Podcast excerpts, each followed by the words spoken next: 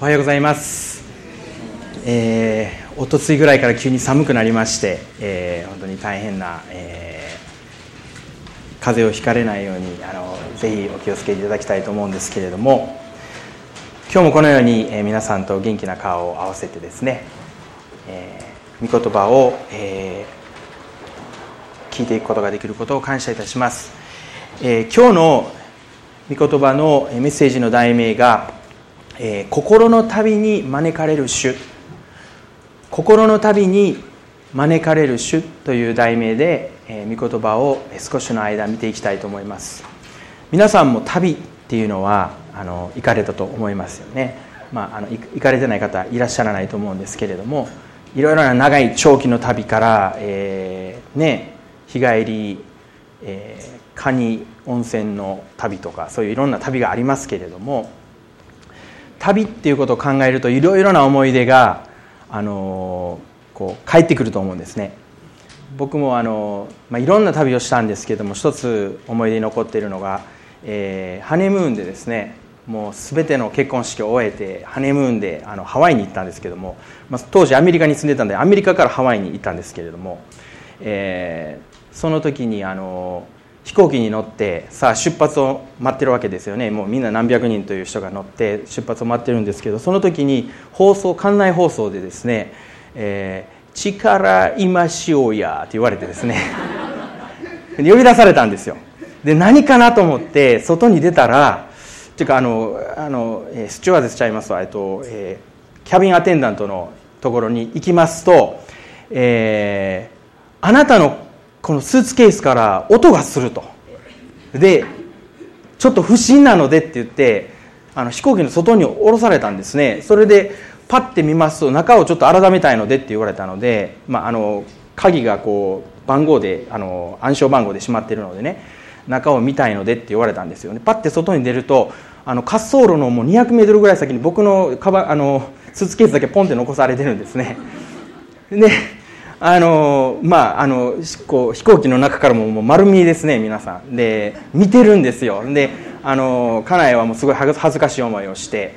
そして僕バーッと行ったんですけど6人ぐらいのがたいのごっつい人がこう一緒についてくるわけですよ。でまあまあ要するに僕がテロリストっていうかあの爆弾を積んでるんじゃないかということをあの疑われてるみたいでそれでこう一緒にゾロゾロと行ってですね200メートルぐらいのところスーツケース来ました。そしたら何かうーんって音がするんですよ。なるほど。で何かなと思ってパッて開けたらあのひげ剃りがね ブーンってなってたんです。でこうひげ剃りをこうこう投げた時かなんかですかねこうスイッチが入ってブーンってなってたんででなんだっていうことで笑って終わったんですけれどもまああのそういったあの旅っていうのに出るとですねいろいろさまざまなことが起こってきます。でいろいろな皆さんも思い出があると思うんですけれども今朝ですね旅楽しいですけど神様が私たちを心の旅に招かれているっていうお話をしたいと思います。詩篇の121編を開きたいと思います。詩篇の121編1節2節をお読みしたいと思いますがお読みします。私は山に向かって目を上げる。私の助けはどこから来るのだろうか。私の助けは天地を作られた主から来る。私は山に向かって目を上げる。私の助けはどこから来るのだろうか。私の助けは天地を作られた主から来る。この詩篇121編は「えー、都のぼりの歌」まあ、この新海訳聖書をお持ちの方はタイトルこの書のタイトルにも書かれているのをお気づきだと思いますが「都のぼりの歌」の第2編目としてここに記されていますね。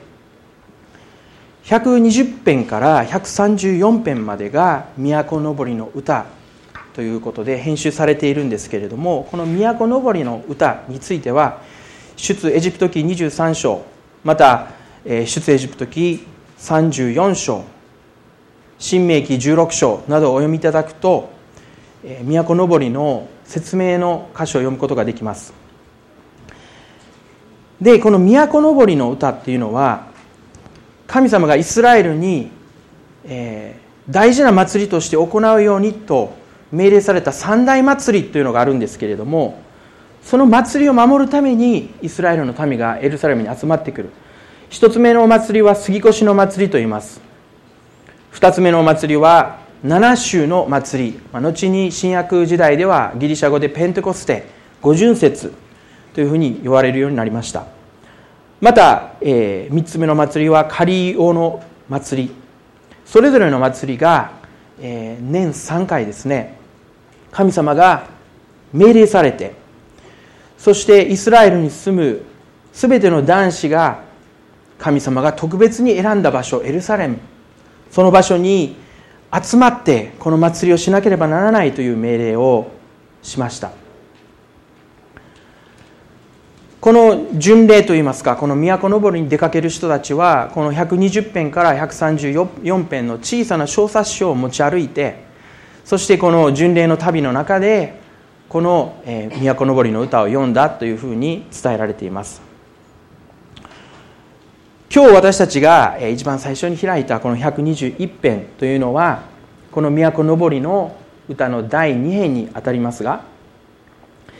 詩篇がまあ書かれて私たちが読む詩篇この書かれている特徴としてですね、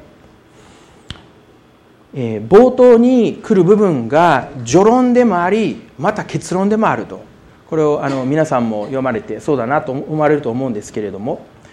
冒頭に来る箇所が、まあ、序論であり結論であるっていうのが詩篇の特徴です。ということはですねこの121編の、えー、この箇所を文脈から理解するために120編も大事な情報が載っているっていうことを言えると思うんですね。120編の一一節にはこのように書かれています。苦しみのうちに主に呼ばわると主は私に答えられた。これが序論であり苦しみの中で私たちが主に呼ばわると主は黙っている神様ではなく私たちに答える神様だということでこの都のぼりの歌がスタートしているんですそしてこの章で鍵となる説というのが5節から7節なんですけれどもここの場所は120編の鍵となりまた都のぼりの歌の鍵となる箇所だと思われます。お読みします。ああ哀れな私よメシェクに起立しケダルの天幕で暮らすとは。私は久しく平和を憎む者と共に住んでいた。私は平和を私が話すと彼らは戦いを望むのだ。ああ哀れな私を。これが都のぼりの歌集の中で一番最初に出てくる言葉です。そして今日の私たちにも当てはまるのではないかなと思うんですね、まあ、あまり毎年毎年気にしてるわけじゃないんですけれども、えー、1年の終わりにはあの今年の漢字ということでこうお坊さんが出てきてバーッと大きな話に書きますけど去年ちょうどライブを見てる時がありまして何を書かれるかなと思ったら大きな字で「災い」って書きましたよね。ええー、災いかと思ったんですけれどもでもまあ昨年1年を考えると本当に日本中多くの自然災害に襲われました。私たち一人一人がその犠牲者としてねそれを体験したと思います。また昨今の世界情勢を考えますとグローバル化が進みいろいろなことが前に進んでいる中で各国の対立や緊張感もピークに達していますしもう一発触発の事態というのが至る所で見られます。また経済的にも不透明感が増してそしてあらゆるビジネスあらゆる経済が不安の中で今進んでいる。また少子高齢化家族化が進みこの社会がどうなっていくのだろう。私たちの将来はどうなるのだろうか。そのような不安も私たちの中にあります。個人的な私たちの日々の生活においては家族間職場間また学校人間関係の問題仕事での問題また私たちの健康脅かす病そのような問題が私たちを脅かしまた不安に陥れ私たち誰もが私たちの肩にその問題を背負って生きていると言っても過言ではないと思います。この部屋の中にいらっしゃる方で問題を持っていない悩みを持っていない方は一人もいらっしゃらないのじゃないかと思うんですね。ですのでこの120編の「ああ哀れな私を」メシェクに起立しケダルの天幕で暮らすとはケダルそうな天幕ですねケダルの天幕。そういったところで私たちはこれは異教の異教徒の地異邦人の地でイスラエルの民が当時住んでいたということを説明しています。その場所でなぜ私はこんなところに住んでるんだろう？なんでこんなに居心地が悪いんだろうか？私は久しく平和を憎む者と共に住んでいた。この生活環境どうなんだろう？調和が取れていないこの大変な環境どうなんだろう。7節では私は平和を。って言って言葉が出ないんですよ。この行間。なんでこんな境遇に至んだ至ったんだろう。自分は私は平和をっていうのは私は最善を尽くして良かれと思ってこの状況を解決するために好転させるために自分は一生懸命働きかけてきた。誰も傷つけまいとして注意を払って生きてきた。それにもかかわらず状況は私に戦いを望んでくる。この箇所を読むと報われない私たちの人生。そのような人生を憂いて生きている人間の告白だと思うんですね。そして私たちも多かれ少なかれ多くの人々がこの憂いを「ああ哀れな私を」と告白して私たちは人生日々の人生を歩んでいるかも分かりません。この「哀れな私を」という言葉に共感ができる私たちはいると思うんですけれどもしかしこの告白は私たち自身を破壊していく危険性を帯びています。私たちの人生には自身を破壊していく危険性を帯びているものを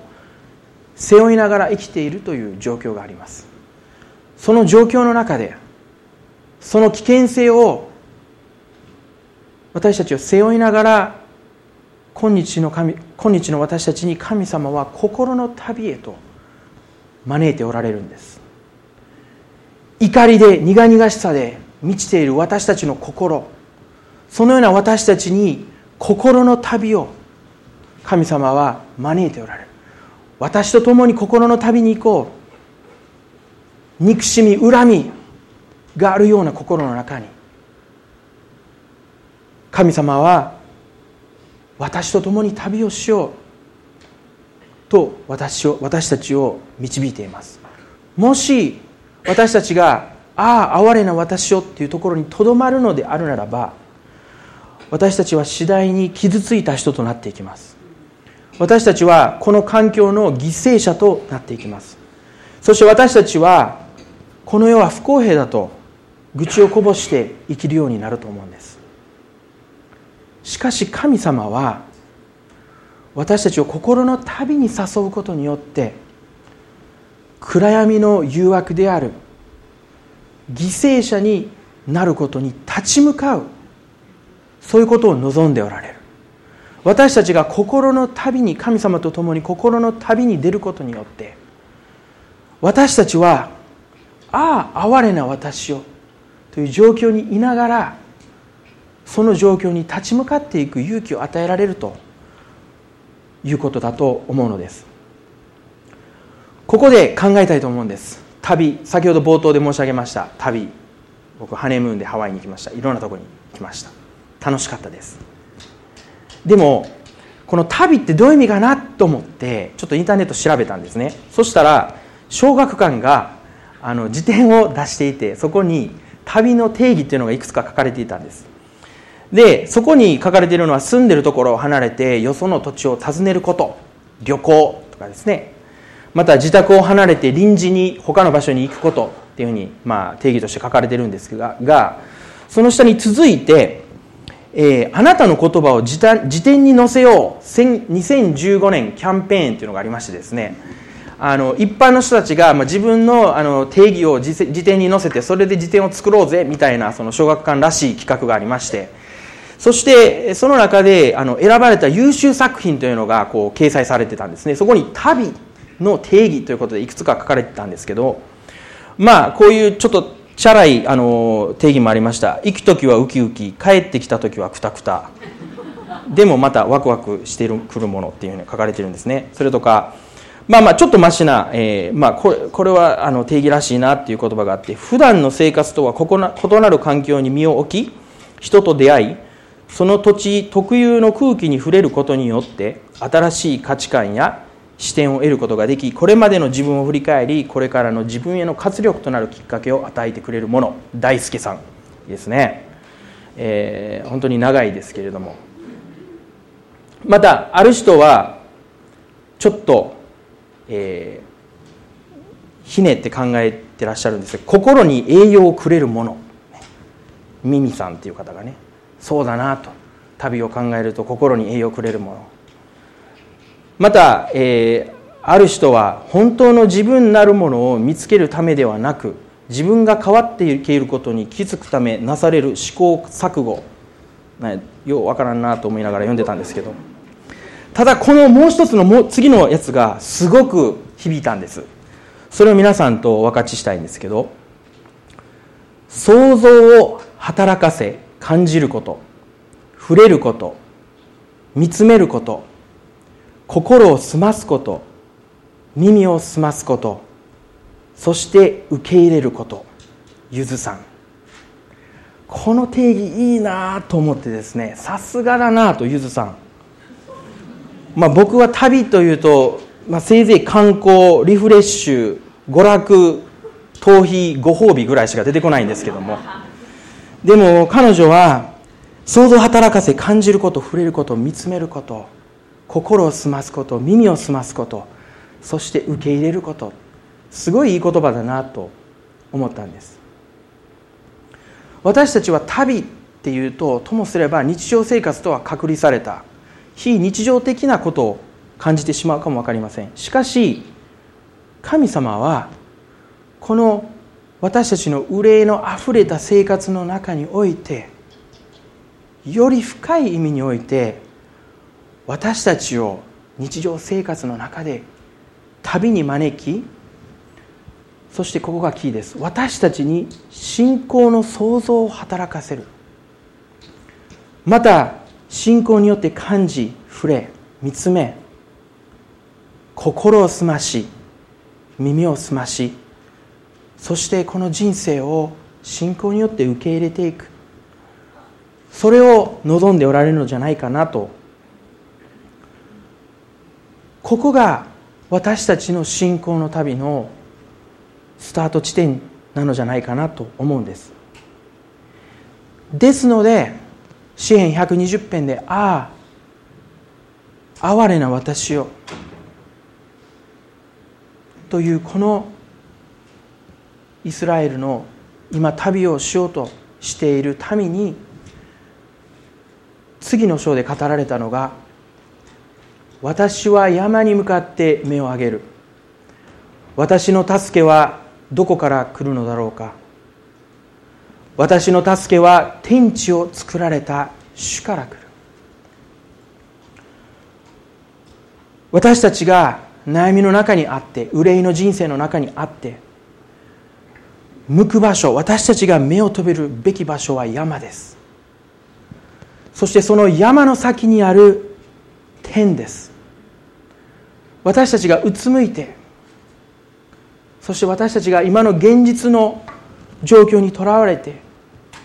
一歩も動けなくなる時私たちは自分の人生を破滅の道へと進めてしまうのです。しかし私たちがこの支援で語っているように私は山に向かって目を上げる。このように私たち自身を神様に向けるときに天地のすべてを創造された。全宇宙を創造されたすべてを治めている主が私たちを助けてくださるということに私たちの心が目が心の目が開かれ私たちの信仰の想像力が働き始める。詩篇の15編。ごめんなさい。詩篇の15編ではない。あの創世紀の15章です。ごめんなさい。創世紀の15章に神様がアブラムに語られた時の記事が書かれてあります。15章の一節にはこれらの出来事の後主の言葉が幻のうちにアブラハムに臨みあすいませんアブラムに臨みこう仰せられた。アブラムよ恐れるな。私はあなたの盾である。あなたの受ける報いは非常に大きい。神様はアブラムにあなたが受ける報いは祝福に満ちている非常に大きいと約束されたんです。しかしその約束された神様にアブラムは私は年老いています。また祝福を受けたとしてもその祝福を受け継いでいく子供がいません。この現実を見てください。憂うべきこの状況を見てください。あなたが祝福するって言われますけどこの状況どうですか？アブラムは神様に申し上げるんですね。その時に神様は特別なことをアブラムにしました。それが5節に書かれています。そして彼を外に連れ出して仰せられた。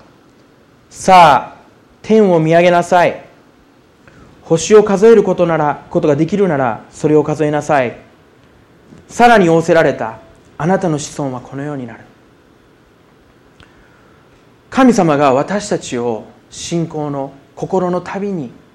連れ出される時に私たちはこの自分の人生の天幕気だるい天幕から私たちを出されます。さあ出なさい。私たちと一緒に私と一緒に行こう。そして外に連れられてさあ天を見上げなさい。アブラムは自分の哀れな状況の中にいましたけれども神様の導きに従って天を見上げました。その時に見られたのは無数に輝く星空でした。それは自分の状況とは全く違う。自分には子供が一人もいない。でも天には星が無数にある。それを見た時にアブラムの中で想像力が信仰の想像力が働き始めました。そして神様は言われたんです。この無数の星のようにあなたの子孫は増え広がる。6節で彼は主を信じた主はそれを彼の義と認められたとあります。私たちがどのような状況の中においても神様が与えてくださる想像による私たちの考え私たちのアイデア。神様が与えてくださる想像による私たちの状況の理解が神様の義と認められるんで。それが私たちの信仰になるんだとこの箇所は私たちに励ましているのではないかと思うのです。神様は私たちを心の旅に招かれます。今日も心の旅にあなたを招いています。都のぼりのこの歌を都のぼりがどういうことをしていたのかっていうことを見るときにですね神様は先ほど申し上げた三大祭りを祝うために年に3度都登りのためにイスラエルに旅をしなさいと命令しました。これはまあ回数にしますと年に3回ですんで、まあ、4ヶ月に1回でしょうか。いやそれはあのユダヤのユダヤ歴のカレンダーの中にこう決められているんですけれども。その時に行くんですけれどもまあ4ヶ月に1回旅するって考えただけでどうですか皆さん。お金もかかりますし時間も取られますしその前後の仕事の調整も大変ですしね。ちょっと回数多いなと思うかもわからないんです。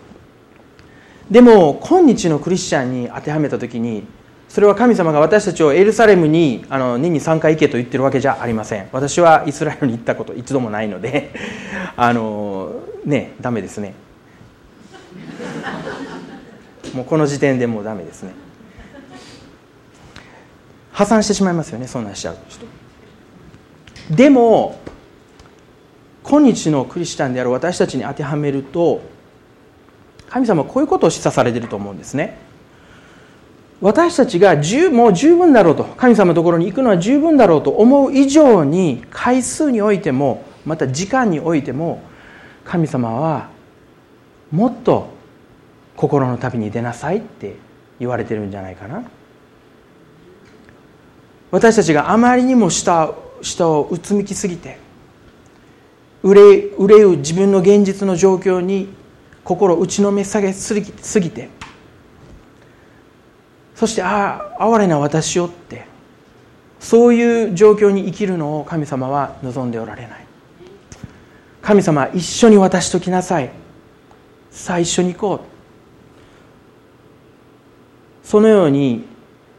神様は導いておられると私は思うのです。皆さんも大好きな私も大好きですけれどもヘンリー・ナウエン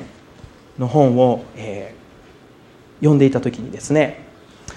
あのある箇所がすごくこの心の旅にヘンリー・ナウエンが誘われた時だな神様に導かれた時だなと思った箇所があったんです。それがその箇所とお読みしたいんですけれども彼が人生に一度マザー・テレサに会う時があったそうです。マザー・テレサと時間を取って取ってもらってえー、その少しの時間だったんですけれども会いに行った時のことがここに書かれているんですね。ヘリー・ナウエンは自分の人生の中にある問題苦しみっていうことをマザー・テレサに告げてそのアドバイス助言をいただこうと思ってマザー・テレサのもとに赴きました。そこでこういうふうに書かれているんです。10分ほどかかってヘニー・ナウエンは彼自身の込み入った問題の説明苦しみの説明悩みの説明を10分もかけていろいろマザー・テレサの前でこれでああでこうでああでこうでああで説明したらしいです。そしてやっと彼が口をつぐんで静かになった時にマザー・テレサがヘニ・ナウエンを見て静かにこう言われたそうです。そうですね。もしあなたが日に1時間あなたの主を礼拝する時間を過ごしその上で自分の心に照らして間違ったことを行わなければそれで大丈夫です。彼女がこう言った時突然自分の問題でいっぱいに膨れた大きな風船が破裂し自分をはるかに超えた真の癒しの場に私の注意が向けさせられたことを悟りました。事実それはそれ以上何も続けていく必要も感じないほど唖然とさせられた答えでした。部屋の外では多くの人が彼女との面会を心待ちにしています。私は彼らに時間を譲った方がずっとためになるだろうと思われました。そこで私は彼女に礼を言い退出しました。彼女のこの一言は私の心と思いに深く刻まれそれは今日まで至っています。私はこの言葉を全く予期していませんでした。しかしその言葉の率直さ単純さは私の存在の中心まで差し貫きました。彼女の言葉は真理であり私は残りの生涯をかけてこの真理に生きるべきだと分かったのです。そうですね。大変な悩みがありますね。大変な問題がありますね。どうしようもない現実がありますね。もしあなたが日に1時間あなたの死を礼拝する時間を過ごしその上で自分の心に照らして間違ったことを行わなければそれで大丈夫です。日に1時間過ごしなさいって僕は言ってるんではありません。でも神様は私たち一人一人を心の旅に招いておられるっていうことをヘンリー・ナウエンがこの時気づいたように私たちも気づくことができるんじゃないかと思うんです。私たちはどのような状況の中にいるよりもまず主のもとに来るべきなのです。マルタとマリアがイエス様をお迎えした時にマリアが良い方を選んだように私たちは主のもとにひざまずく。主のもとの足元に座る。主の言葉を聞く。それが私たちに求められていること。じゃないかなと思うんです。第2ペテロ。ごめんなさい、えー、第1ペテロ。2章。第1ペテロ2章をちょっとお呼びしたいと思います。神様がこの御言葉を通して語られますように。第2ペテロの2章ちょっと長いんですけれども2章から12節まで2章の4節から12節までお読みいたします。主のもとに来なさい。アメン。主は人に捨てられたが神の目には選ばれた尊い生ける石です。あなた方も生ける石として霊の家に築き上げられなさい。そして聖なる祭司としてイエス・キリストを通して神に喜ばれる霊の生贄を捧げなさい。なぜなら聖書にこうあるからです。見よ私はシオンに選ばれた石尊い礎石を置く。彼に信頼する者は決して失望させられることはない。したがってより頼んでいるあなた方には尊いものですがより頼んでいない人々にとっては家を建てる者たちが捨てた石それが礎の石となったのであってつまずきの石妨げの岩なのです。彼らがつまずくのは御言葉に従わないからですがまたそうなるように定められていたのです。しかしあなた方は選ばれた種族王である祭司聖なる国民神の所有とされた民です。それはあなた方を闇の中からご自分の驚くべき光の中に招いてくださった方の素晴らしい宮業をあなた方が述べ伝えるためなのです。あなた方は以前は神の民ではなかったのに今は神の民であり以前は憐れみを受けないものであったのに今は憐れみを受けたものです。愛する者たちをあなた方にお勧めします。旅人であり気流者であるあなた方は魂に戦いを挑む肉の欲を遠ざけなさい。違法人の中にあって立派に振る舞いなさい。そうすれば彼らは何かのことであなた方を悪人呼ばわりしていてもあなた方のその立派な行いを見て訪れの日に神を褒めたたえるようになります。4節で「主のもとに来なさい」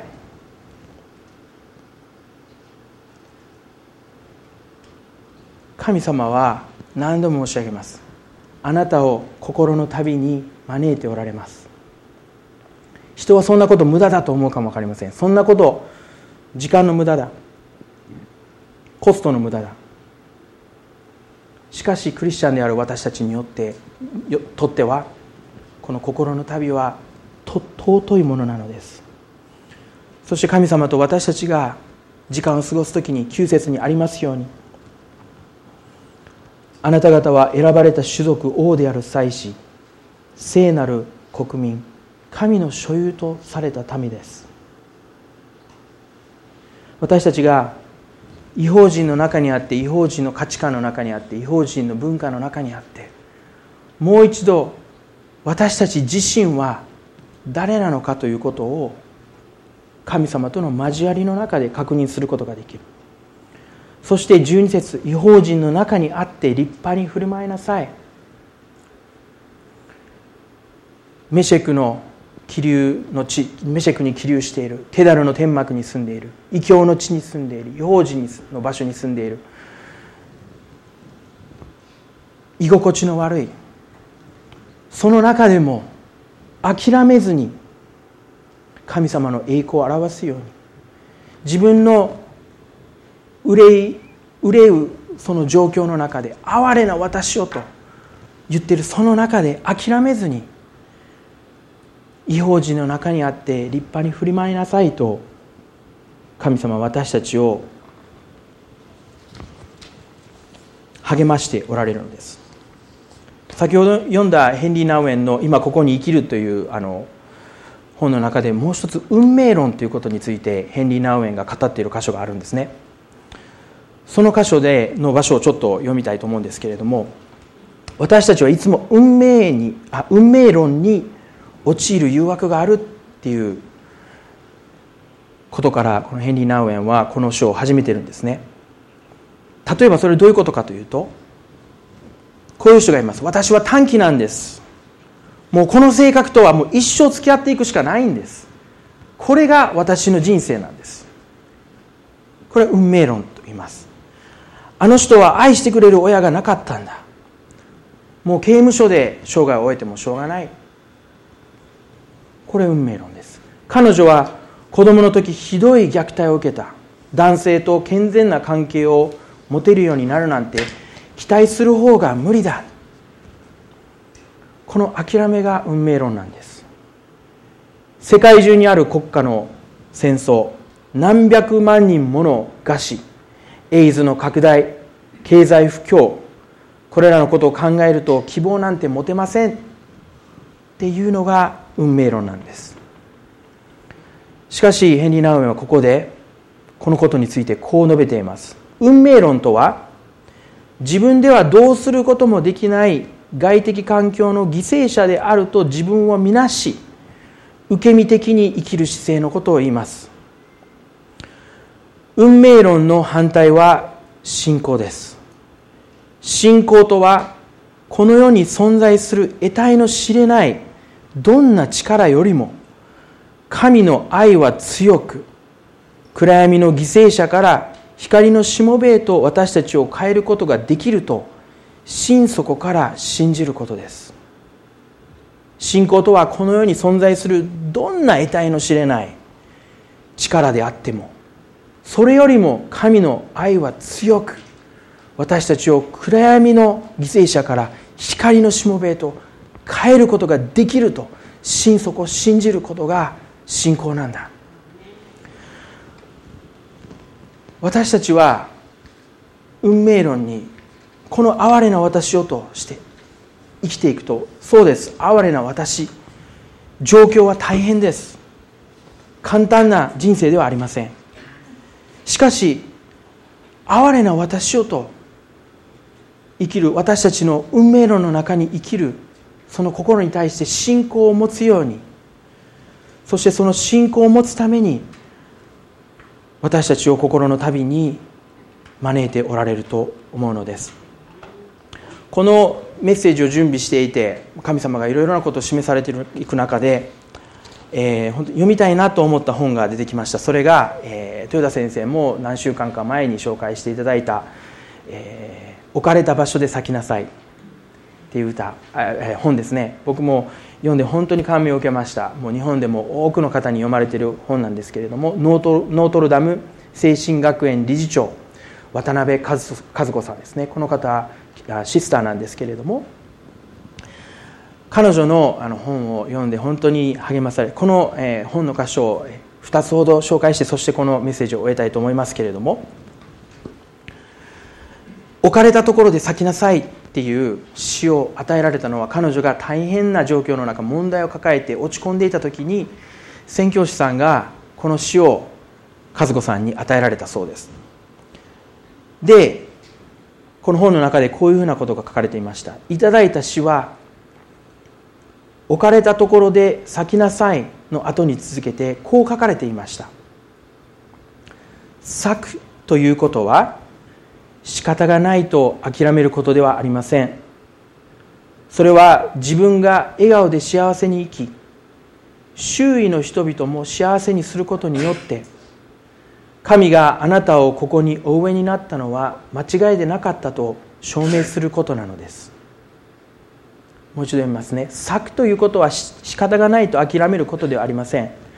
それは自分が笑顔で幸せに生き周囲の人々も幸せにすることによって神があなたをここにお植えになったのは間違いでなかったと証明することなのです。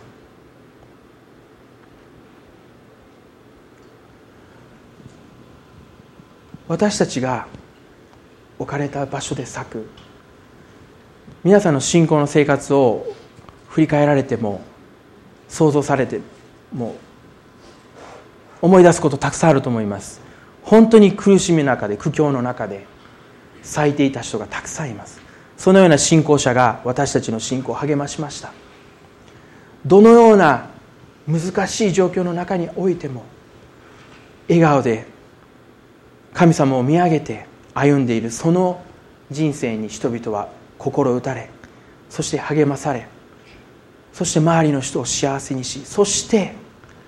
彼の人生彼女の人生は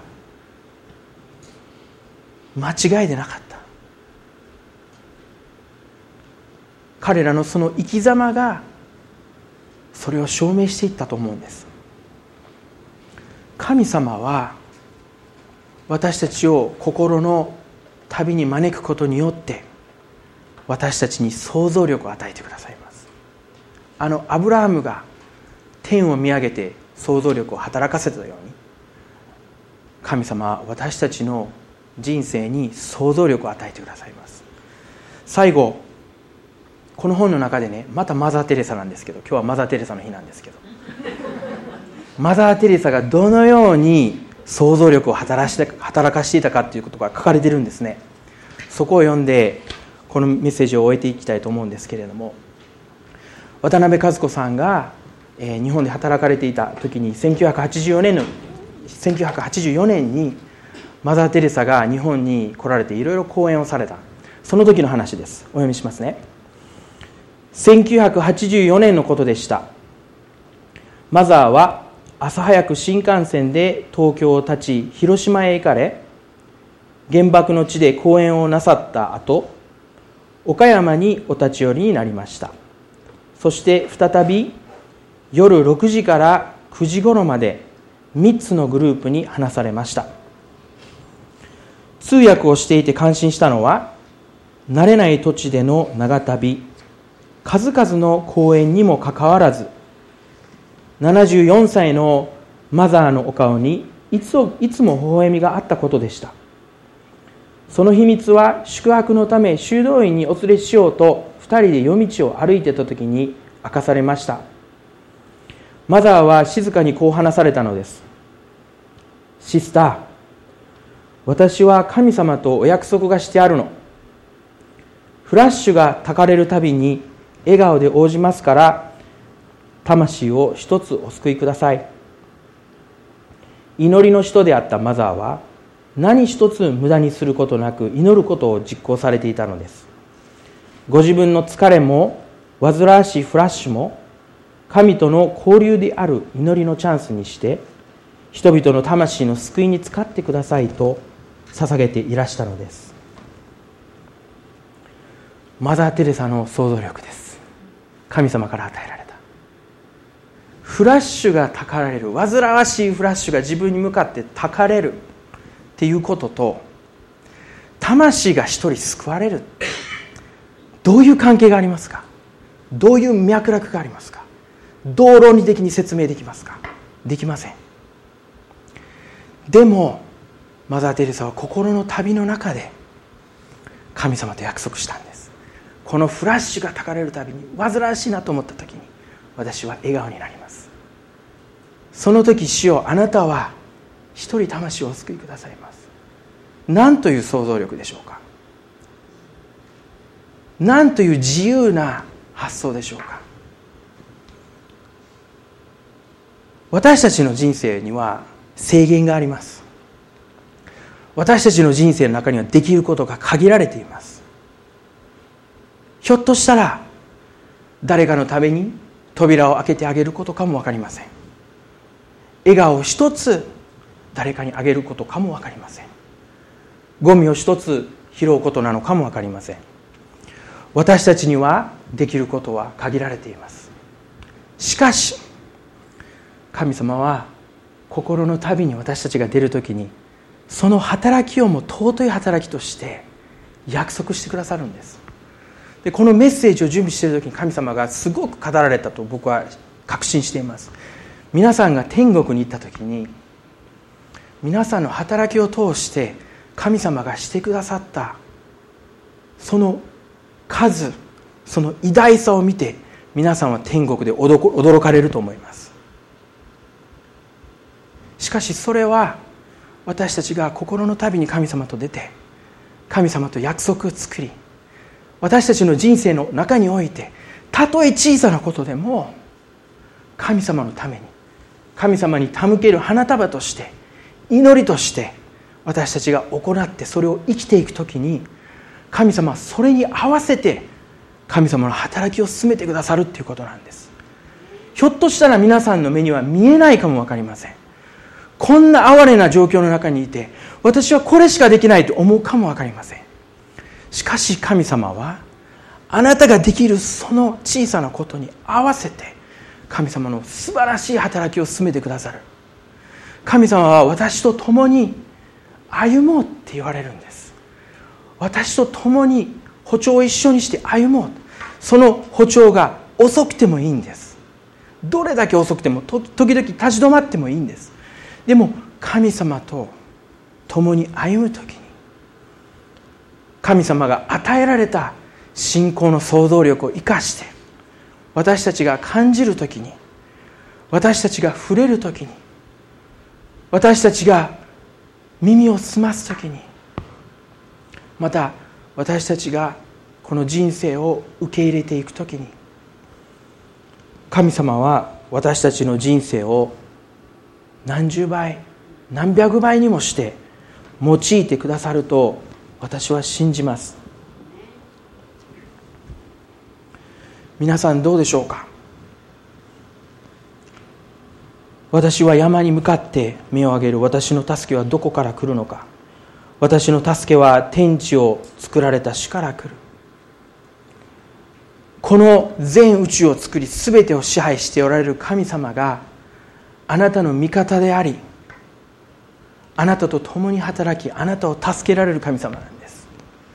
私たちは弱いと自分の力は弱いと嘆きます。ああ哀れな私と嘆きます。しかし私の恵みはあなたに対して十分であると神様は今日語られます。あなたの弱さの中にあって私の力は十分に発揮される。私の恵みは十分だ。なぜか限りある私たちのこの人生プラス無限大の神様が私たちと共にいてくださる。それによって私たちの人生はどれだけ小さくても神様が大いなる働きをしてくださると信じます。お祈りしたいと思います。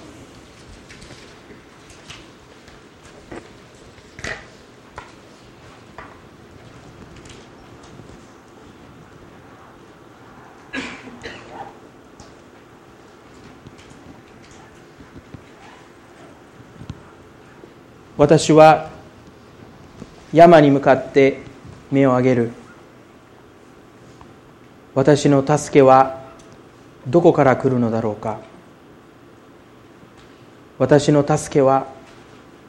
天地を作られた主から来る。恵みと憐れみに富んだ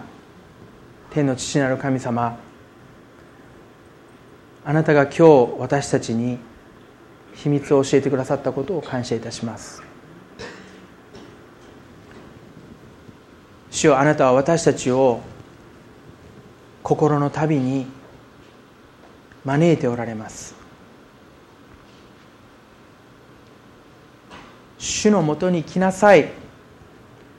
私のもとに来なさい。私の愛のもとに来なさい。私の知恵のもとに来なさい。私の勇気のもとに来なさい。私の力のもとに来なさい。この全宇宙を作った全てを治める全知全能の私のもとに来なさいとお父さん今日あなたは私たちを招いておられます。主どうぞ私たちがこのイスラエルの民がああ哀れな私よというところからこの都のぼりの旅を始めたように。主私たちがあなたのもとに来て自分の状況を受け入れながらも私は山に向かって身を上げると。今朝祈ることができますように。主よ主あなたがその祈りを兄弟姉妹の心の中に今入れてくださっていることを感謝いたします。主よ私たちはあなたの招きに今応答します。あなたが私たちを招いてくださって私たちを愛してくださってその一人子を十字架にかけ犠牲にするほどに私たちを愛してくださったことによって私たちはどのような状況の中においてもうつむくことなく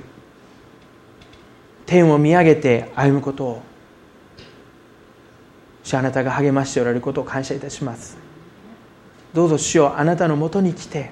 あなたと共にこの人生を歩むことができますように。マリアが主よあなたの足元にひざまずいたように主はあなたの声を聞くことができますように。主よ私たちをあなたの豊かな臨在あなたの豊かな愛の眼差しの中に招き入れてください。兄弟姉妹の中で本当に現状の問題に押しつぶされそうになり苦しみ悩み明日どう生きていこうかわからないまた大きな恐れに悩まされている兄弟姉妹がいると思います。主をどうぞ今この時主よあなたがその兄弟姉妹をあなたの身腕の中に引き上げてくださって主よあなたから親しく声を聞くことができますように。主よあなたに運ばれますように。あなたの肩の上に私たちが乗ることができますように。そして私たちの耳元であなたがささやかれるその小さな言葉に耳を傾けることができますように。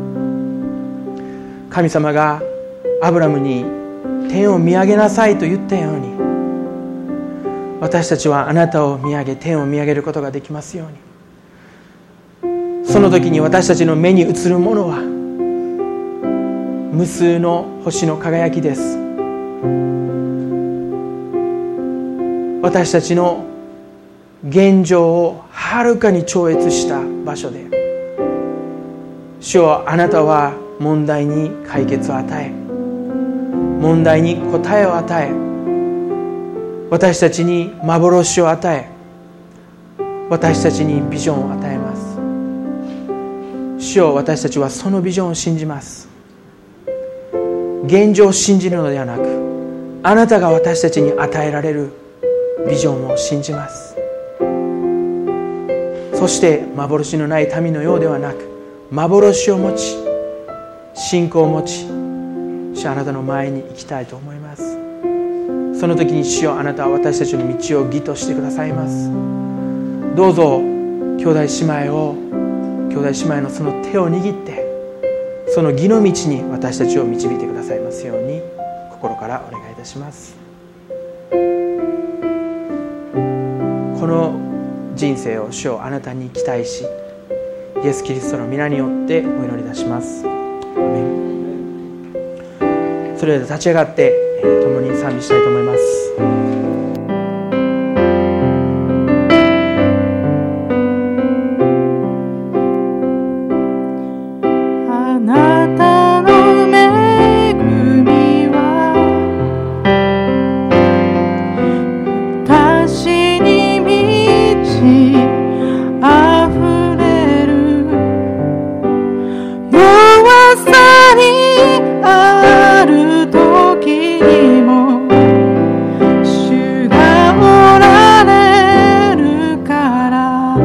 私とあなたの恵みは。あなたの恵みは。私に満ち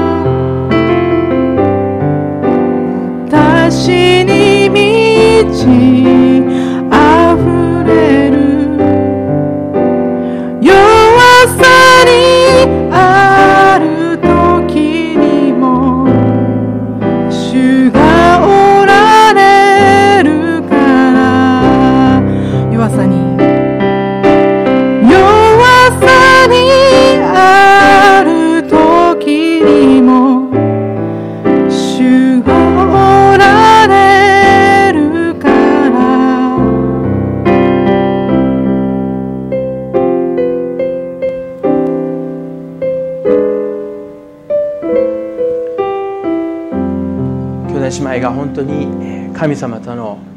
秘密をねもっと探してほしいなと思います。神様との約束を探してほしいなと思います。私たちができることは限られているかも分かりません。しかし神様は私たちを通して素晴らしいことを行ってくださる神様です。今週皆さんの歩みが神様との約束また期待喜びの中で導かれていきますようにお祈りします。皆さんがこの週歩む時にどうぞ多くの人に笑顔を振りまいてほしいと思います。人々に仕えてほしいと思います。その時に神様は私たちに約束を果たしてくださると思います。これで、えー二部礼拝終わりたいと思います、この後は、えーこの場所で祈りの場所としたいと思います。また、え2階では、えーお昼が、えー振る舞われます、えー今日はパンですので、えーぜひ、えー交わって、えー今日も、えー楽しい時を過ごしていきたいと思います。